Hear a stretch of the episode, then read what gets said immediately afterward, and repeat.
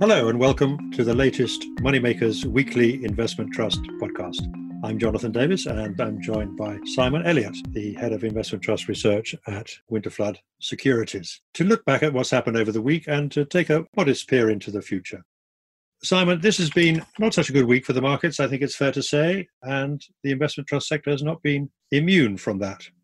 That's correct. It's been a tougher week for the uh, for the markets and investment trusts in general. So uh, you know, we started off Monday, Tuesday wasn't too bad, but certainly from the middle of the week onwards, we saw markets slide. A little bit of recovery towards the end of the week, but the sector average discount, which is one of the kind of key barometers that we we look at to see how healthy the investment trust sector is, has actually uh, widened out again. So it was touching around about ten percent, certainly at the close of business on Thursday. Right. So that is getting back to levels uh, that we haven't uh, seen apart from these extreme market uh, movements that we saw in March and uh, at the end of 2018, this is getting back to the kind of level that uh, we were used to in the in the good old days, I would say, many years ago. Many years ago, absolutely. So if you look at uh, the individual subsectors, every one is now trading at a wider discount than we've seen over the last uh, 12 months. So um, you know there is arguably value out there. So when that happens across the whole spectrum, as you just said, that is obviously reflecting a balance of supply and demand. And I guess the sort of broader interpretation of what's happening is that after this quite impressive rally we've had in April and early May, uh, investors are having another look at what the likely sort of medium longer term impact of the coronavirus pandemic is going to be, and also looking very carefully at all these rather bleak numbers that are coming out from government agencies and treasury and the Treasury and the Bank of England, you know, talking about some recessionary numbers which look very big on paper, even though, of course, it's only one quarter uh, that they're struggling to uh, forecast as it is. But are you are you conscious from your uh, professional stance of there being kind of a, a, wave of selling, or is it just a, a rebalancing going on here? Talking to people who are participants across the marketplace, you you get the impression that yes, the, the, the market sell off in March was probably a little bit too extreme, and clearly there was a huge amount of fear at that stage. Thereafter, the recovery took us to a place, particularly in, in certain sectors, really highly rated sectors, such as um, some of the US uh, major technology companies, that made people slightly nervous in terms of the valuations. Uh, you know, you can look at some of these companies, you wouldn't actually know that there's a, a particular crisis underway. And if one uh, takes the the argument that actually it's going to take some time to work our way through this, then you could argue that the, that the market is valuations are too high at the moment. So a natural reaction to that is just to take a step back. So talking to people around the marketplace, many say they're ready to buy again, but they're going to wait for the next sell off before they do so. So I think that's where we are at the moment. There's a bit of an impasse between buyers and sellers. Okay, so that's something to watch, obviously. Let's uh, look, as we normally do, at one or two of the announcements that have been made in the last few days. There have been some interesting news from quite a lot of the sort of bigger, better known investment trusts, the ones that have very large market capitalizations. And we'll talk about one or two of those in a moment. But first, I think it'd be good to just to catch up with what some of the trusts in the equity income sector, we keep mentioning the equity income sector because it is such a potent source of dividend income for shareholders. And there have been some announcements this week from uh, at least a couple of the members of that uh, sector, I believe. One, obviously, is Temple Bar, and the other one is Troy Income and Growth. What, what, what have they been saying? So, obviously, Temple Bar has been in the news quite a bit this year. Um, the manager there, the long term manager, Alastair Mundy, is uh, on uh, leave of absence for health reasons at the moment. Uh, and the board, uh, after that was announced, the board decided to um, look at different options in terms of its investment management. So that one is, uh, we could say, in play at the moment. But the announcement this week um, was that they declared their first dividend for their financial year, so that's fine. But they also, it was the accompanying statement, I think there was a particular interest there. And the board said that shareholders should not assume from this i.e., that first dividend, that the total dividend for the year as a whole will be similarly maintained. In other words, just just find out here. We, you know, they have got revenue reserves. Um, they will be getting some revenue in clearly, but don't take it as a guarantee they're going to uh, maintain that dividend. So there's a, a little bit of a warning there. I suppose also until they've actually appointed the new manager, if indeed that's what they're going to do, we don't know whether they're going to change completely or just uh, carry on with the existing management But presumably, until they reach that point, they can't, as it were, tie the hands of the new management team that will be coming in. They may want to change the portfolio. They probably will want to change the portfolio if it is a new team. Uh, and that may have some implications for the dividend. And that's absolutely right. And Temple Bar is one of the kind of higher yielders now in the UK equity income peer group. So, you know, to maintain that level of yield, it's not uh, an impossibility, but it would be quite a commitment. And, and I think you're right. I think the board is saying they they don't want their hands tied at this stage. And we've been hearing a, not totally dissimilar or not inconsistent message from the board of Troy Income and Growth, which is uh, traditionally has had a lower, I think, uh, yield than some of the others in the amongst its peer group. But they too have been warning for a little while that they're concerned about the ability to maintain dividends, uh, not just for them, but across the whole sector. Yeah, so um, ahead of this, last year they said they were going to prioritize yield a little bit less. It was about total return. So they'd kind of moved their strategy on a little bit. So the announcement that we got this week from them was that they're looking to maintain their, their next two quarterly dividends at the same level. But particularly with regards to the next financial year, the statement they came out with, they said it's almost certain that the board will reduce the dividend to a sustainable level uh, from which growth can resume. So, this idea that they will rebase their dividend. Um, so, again, probably the first mainstream UK equity income fund that we've seen that's kind of given that kind of guidance that the vast majority at the moment have, have, have, stated their desire, if not determination, to, to maintain or even continue to grow their dividends, despite the fact that the amount of revenue coming into them has clearly been or will be hit very hard by what's going on across the wider UK marketplace. I mean, that certainly is. A, I would I would suggest it is a, a bit of a, a kind of warning light, a kind of amber light, if you like, that something might be changing if they think that they can't sustain even their dividend. Of course, they have a slightly different mandate. They do describe themselves as an income and growth uh, trust. They're not just wholly focusing on the yield, uh, but that might be a warning shot for uh, for some of the others, and we might, in due course, see some of the others follow suit. We'll obviously have to keep an eye on that.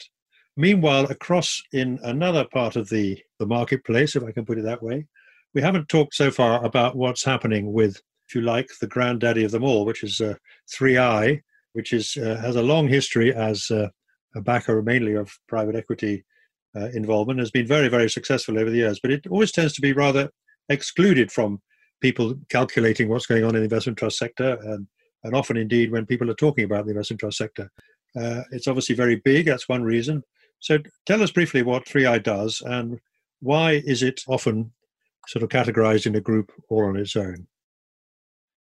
Yes, to answer the second question first, um, I, I, mean, 3i has changed and evolved quite a lot over any number of decades. So the idea of being a venture capital backer backing, uh, you know, reasonably early stage British businesses, I think that's, you know, long gone. That was last century's story. So in the in, in number of in the years they've kind of reinvented themselves as a more specialist kind of asset manager looking at different areas and again they've moved on from that so now i think you could describe them as a specialist investor a private equity investor first and foremost but also infrastructure is a very important part of what they do so if you look at their portfolio at the moment a large part of their balance sheet is uh, invested in a company called action which is a european company um, which has been tremendously successful. Uh, it's a private company. Uh, it's got an enterprise value of over 10 billion euros now, uh, and it's been one of the most successful kind of European private equity deals of all time. I mean, hugely, hugely successful. The, the question for that particular holding is how it would be affected by or impacted by COVID 19. Clearly, uh, retail has been a, been a tough area. A lot of its stores um, have been forced to close during this period, but actually, the news they gave this week is that virtually all the stores for Action are now open. Clearly, the growth uh, plans for that business will be hit, but they're still very, very optimistic on the prospects for that business. Uh, other aspects, um, they've got a, a, holding in 3i Infrastructure, which is another listed uh, investment company, so that's a key holding for them. And they've they've got a, a, portfolio of other private equity businesses which they've built up over the the last uh, five to ten years. So um, it's an it's an interesting prospect. Uh, action is a key part of the story. I think it's fair to say. And I mean, you, again, you talk to investors how they regard 3i. I mean, it's it's historically been seen as quite a high beta high beta play on the market, and um, has un, until this year when it's obviously struggled a little bit. Um, it has performed very well under this new strategy and, and uh, leadership team. So we better just explain what what high beta means. What high, high beta means is that when when the market goes up, 3i tends to go up in proportionate terms by more than the market as a whole. And by the same token, when market goes down in general, then the value of uh, 3i goes down proportionately more as well. So it's, as we say, we use high beta as a kind of a shorthand for something which has got more volatility than the market as a whole. Let's put it that way. Perhaps we should just also explain what exactly does Action do? I mean, you said it's a retail stock, but what actually what actually does it do? What where what markets are they in? Where do they operate? So it's uh, described as a uh, non-food retailer or, or, something along those lines. Basically, uh, it's a fascinating business. Um, it's discount stores, and the key to this business is they have these monstrous hubs based around Europe. So they're in France, uh, the Netherlands, Germany, and they're moving into East Europe and it's all about buying really interesting items at quite cheap prices and then getting them to their stores of which they're not mega stores they can be quite modest in terms of their size but there are just many many of these things. And uh, every week literally people will come into their stores to see what bargains they have uh, on offer. We don't obviously have this particular retailer in the uk but we do have uh, pound stretcher poundland uh, not shops I've been to in recent times, I must be honest, but they're probably the nearest thing that we've got to it. But the business model has just been tremendously successful. Uh, talking to a number of people in the, in the private equity industry recently, uh, they remember when this deal came up, and, and I, one or two admitted that nobody saw that this company was going to be the massive success that it was. So 3i have definitely uh, ridden this one very well and committed to it again. They're, they're very happy to take a very long term view on this. They're very ambitious in terms of where this business is going. And as I said, it accounts for over 40% of the net assets of 3i now. So, is that something one can say more generally about private equity uh, investment trusts? That they are prepared to let some of the positions become quite large. In other words, the basic idea behind private equity is you cast a lot of bread on the water, and you're hoping that obviously not every every company you invest in will succeed, but you're hoping to find one or two really big ones that can actually compensate for an awful lot of ones that don't do quite so well. And you have the ability to let it run forward. You, not something you could do in a conventional investment trust. You wouldn't be allowed to have 40% of the market cap in one business, would you? And again, you're absolutely correct. So, uh, an ex- another example would be HG Capital Trust, which is uh, another listed private equity company that's got a tremendous track record. Uh, and again, they've got two or three holdings, including a company called Visma, um, which have performed incredibly well in accounting software. And you know they, they want to kind of keep going with these companies. The issue that you have of course is if these companies become so big they represent such a large part of your net asset value then that's the kind of key driver of your own share price. And you know you might be making some wonderful investments elsewhere but because they're such a small size relatively they don't really move the dial in terms of performance but you know some would argue that's a nice problem to have. So but it is something that you do see in some of the listed private equity funds certainly. We might just give a quick mention to 3i infrastructure in a moment but the final point of 3i uh, how does it trade? You know it always seems to trade at a premium of some sort or that's been my impression over the years. Maybe that's changed more recently. But how does it trade normally? I mean and, and the kind of market uh, the kind of turnover you get in the stock is that significantly greater or less than in the in the market as a whole given its size um, so 3i Infrastructure is a pretty decent sized company in its own right now. I mean, it's a, well over a billion pounds market cap. You're correct; it has traded consistently on a, on a premium, and that's a reflection of the fact that actually it's performed very, very well. It's been a very strong performer, probably one of the best in that infrastructure space. Um, as a result of that, the dividend, the yield that it offers, um, has contracted as that um, you know share price and NAV performance have pushed up. So it's now probably one of the lowest yielders uh, in that uh, area of the of the uh, infrastructure space. But you know the dividend has still grown over time. It's just the fact that the total return has been greater. So uh, it's been a strong performer. It, has got a few issues at the moment. Uh, I mean, if you look at some of the businesses that that it's uh, exposed to, it's got some exposure to the airline and the aviation industry. Um, that hasn't hit the valuations yet, but there's um, a company in there called TCR, one of its top three holdings, uh, which provides equipment to uh, ground leasing and airline companies. You can imagine that's probably not where you want to be at the moment.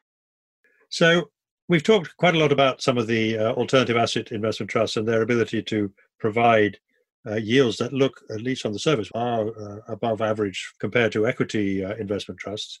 there's one other which has been made an announcement recently, which I think is of interest to people, which has had quite an interesting recent history, shall we say. it's been very volatile and that's something called Civitas Social Housing.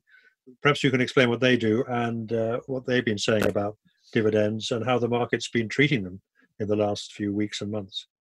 I mean, Civitas social housing is is a really interesting place. So, just a few words on what they do. They invest in in regulated social housing. So, effectively, they commission new build social housing, and then they acquire uh, these properties on completion. So, they're not a developer, and this is uh, supported housing for often young adults with uh, learning difficulties. So, uh, people, for instance, with uh, autism, you might see housed in, in these types of properties and the uh, counterparties, so the people who then um, Civitas uh, paid by, will be uh, housing associations and, and, and, people of that sort.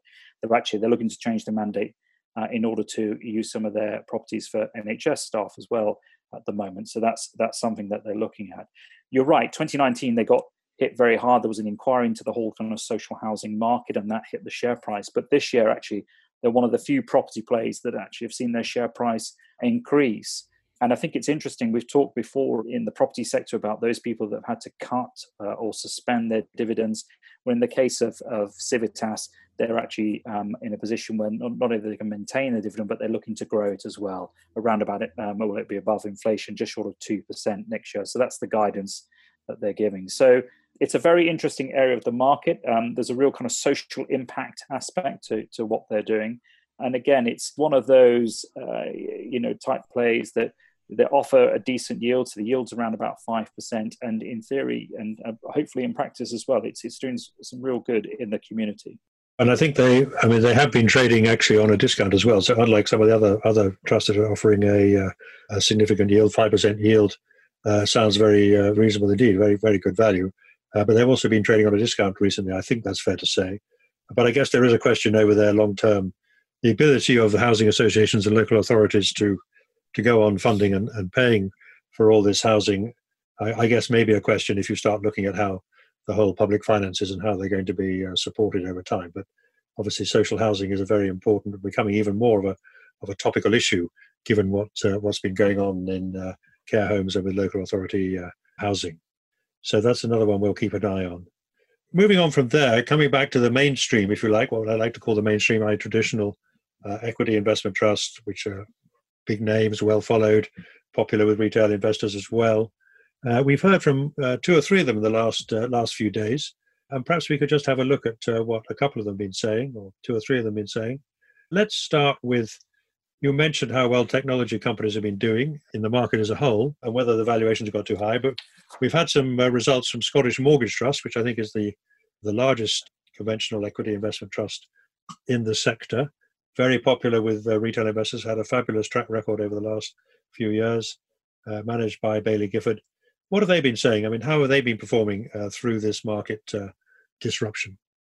I mean, Scottish Mortgage Investment Trust has just been an incredible story. Um, I mean, the results that came out this week were very, very strong. They were up about 14% compared in NAV terms, compared with a decline in the market of 6%. But as they, the investment team behind Scottish Mortgage would say very quickly, they're not actually that bothered about one year. They're, they're all about long term growth investors. And they have been very early to spot the opportunity that undoubtedly exists in, in companies, uh, you know, just Amazon and Alphabet and all of these very high growth technology driven companies in addition to which they've been, um, again, very quick to invest in some of the uh, unquoted private companies uh, at a kind of late stage funding rounds. So Alibaba, the Chinese company, which is now listed, they actually backed that company, for instance, before it came to the marketplace. So um, Scottish Mortgage Investment Trust is uh, run by Baillie Gifford, James Anderson, and Tom Slater, the two uh, managers and they've fostered very strong links with a number of these um, um, uh, high growth technology companies and use those relationships to, to, to, back some of these unquoted plays. And I think they're very, very interesting on a long term view. But yes, I mean, the, the, market cap's now through 10 billion pounds, which is for an investment trust company, you know, a substantial amount of money. I mean, I would suggest to listeners, if you do get a chance to read James Anderson's thoughts and Tom Slater's thoughts, I mean, it's always a good read. And James Anderson points out that a number of years ago he suggested that Scottish Mortgage uh, would prove to be defensive as and when the next uh, economic downturn happened. And uh, so far, it, that's the way it's looking. It's certainly performed very well uh, year to date. Yes, I would endorse that, and I've I've I've had the good fortune to talk to James and, and some of his colleagues several times, and uh, they have done a remarkable job, and indeed uh, been vindicated in what they were somewhat derided at a certain point because they had so much in these technology companies, uh, even when they weren't making any money. And if you remember when people said that Twitter and things like that would never make any money, or or Amazon never made any money for a long time, so they have profited from that, and they've been right about that. But I guess that it's also still the case, though, that and they're very keen to emphasize this long-term nature of their investment, which I think is laudable. Uh, but it is the case they do have some significantly large holdings uh, in terms of their portfolio in some of these companies. And so, by definition, if there ever was a period when those companies didn't do so well or fell out of favor with investors because they were thought to be too richly valued or whatever, then you obviously would see the impact of that in their in their NAV performance. I think that's fair to say. Do they pay a dividend? They do. I think it's fair to say you probably wouldn't buy Scottish Mortgage Investment Trust for its dividend, but they still pay it. In fact, it's uncovered, so they use some revenue reserves, realized profits to kind of prop it up. Um, so I think they are keen to kind of they know they they've got to look after shareholders in that respect, but it's it's not a key part of the offering. I think it's fair to say. I might just quickly mention another one before we move on from there, which is another fund manager who's follows a similar policy in many ways, has a similar philosophy in many ways. So the kind of stocks he buys are very different. Uh, and I'm talking about Nick Train, who's the manager of Finsbury Growth and Income, which again is a another trust that has done incredibly well. He has the same approach in the sense that he's always emphasized he's a long-term investor. He takes significant stakes in uh, the companies that he invests in, and he's prepared to hold them through uh, short-term volatility. It's very rare that he actually sells anything, or indeed buys very much. it's not it's not his style. He's very much a uh, I'm here for the long term. And again, that has proved to be, in the last 10 years, that's proved to be a phenomenally successful uh, strategy, uh, and obviously, therefore, very successful for the trust as well. So, how have they been trading, and what, what, have, what has he been saying? So, we had interim results out from Finsbury Growth and Income uh, this week, and that was for the six month period to the end of March. So, I mean, as you might imagine, that's been a difficult period for every, pretty much every investor. And lo and behold, their NAV total return was down 19%. It was a little bit ahead of the market, which was down 22% over that period. But you know, the long-term record of this particular investment trust is still incredibly strong. And it was interesting to pick up that point that you're absolutely right. Nick is a man who backs his companies. He's got a portfolio of 20 or so holdings. Many of them have been in that portfolio for, for years, if not decades. But he's used this disruption in the marketplace to actually invest in luxury companies more than anything. So existing holdings, but where their share prices have been hit particularly badly, and he's he's you know he's been happy to add to those kind of holdings where he thinks that sell-off's been a little bit overdone. But you know he's he's very long term in nature. He does move the portfolio around a little bit. I mean, he talks in the latest results about how he's got holdings in two football companies, Man United and, and, and Celtic, and clearly there's not much football going on at the moment. But you know he's happy very much to take a long term view on these companies, and and he, he talks about franchises and brands and I think on the over the long term, I think everyone will recognise these brands still have incredible value. Another company which obviously has a very significant stake is a firm that you will know well, I'm sure, which is uh, Hargreaves Lansdown, which is the largest sort of platform for retail investors in this country. Uh, and they've obviously had some controversy, and both the founders have sold some shares recently in Hargreaves Lansdown. Uh, and there's been this controversy about their best buy lists and their association with Neil Woodford and so on uh, all of which has led to kind of review of strategy and so on. Uh, but Nick Trainer said he's very happy to uh, to go on owning them. He doesn't mind the volatility. The share price has been up and down a lot in the last few weeks, but he's happy to hold it for the long term because he thinks they've still got a wonderful franchise and a and a very powerful brand. I won't ask you to comment on that in particular, Simon, but uh, I mentioned that in passing. And another one, which is very very well known and widely held, I think, is an investment trust called Murray International, And the manager there is a, is a how do I put it, very uh, splendidly outspoken gentleman from Dundee named Bruce Stout. Uh, and uh, he has a very distinctive approach, which is which provides some useful uh, diversification, if nothing else, for um, investors in the global equity income sector. But what have they been saying this week? So they had results out, uh, and they gave an update on the portfolio. And you're right, Bruce is a, a hugely experienced uh, investor, part of the uh, now Aberdeen Standard Investments uh, global team. But he takes a very different view of the world, and his portfolio reflects that. So he looks for value, he looks for companies that pay attractive uh, dividends. It's not just uh, equities, actually. There is some uh, emerging market debt in there as well. So, probably about 80, 85% in equities uh, and the balance in debt, with a large proportion of which is emerging market debt. So, that's, that's very different from most global portfolios, clearly. Um, again, the US, he thinks the US market is quite expensive. So, you've got a very low um, weighting to, to the US, which is undoubtedly um, been a headwind for him in terms of his performance. I mean, if you haven't owned the US, you haven't been over the weight uh, US, and you haven't owned the big US tech companies, you've probably struggled. He doesn't own any of that. He doesn't own any China, any Chinese companies, but um, a big bet on Asian uh, and uh, emerging market companies, probably uh, around about 40, 42% at the moment in, in those areas of the marketplace. And, and he believes he can identify and select companies that uh, can pay really attractive dividend levels. And that's reflected in the yield that Murray International uh, offers. Uh, it's certainly one of the kind of higher yielders in that global equity income peer group. Um, and I think it's one of the reasons why it's consistently traded around NAV or on a premium, despite the fact, to be fair, that its total return numbers have been a bit disappointing over the last five years, particularly compared yeah. with some of its peers. I think the fact that they've they've kept that dividend high uh, I think is the key thing. So we'll see how that plays out. I mean, they've got a record of 15 years dividend consecutive uh, increases, which is obviously very, very impressive. Can they keep that up? Time will tell. But they've got revenue reserves um, equal to about one 1.1 times their last uh, annual dividend. So there's quite a lot of revenue reserves there. So one would suspect they would be minded to kind of keep that dividend record going. One other point about the Murray International I noticed is that they have uh, changed their benchmark. I don't think significantly, but they've changed from one particular benchmark, one index to another, or one combination of indices to another. Uh, now, is that something that we should should concern shareholders when they see that happen? I mean, what are the reasons they would give for a change of that sort, without necessarily going into the details of it? How should one think about that when you see that a board has done that? Uh, you're right to identify it as a bit of a, a red flag, uh, an investment trust changing its benchmark. It, it, begs the question: Well, why are they doing it? Is it because they've been struggling to beat their existing benchmark?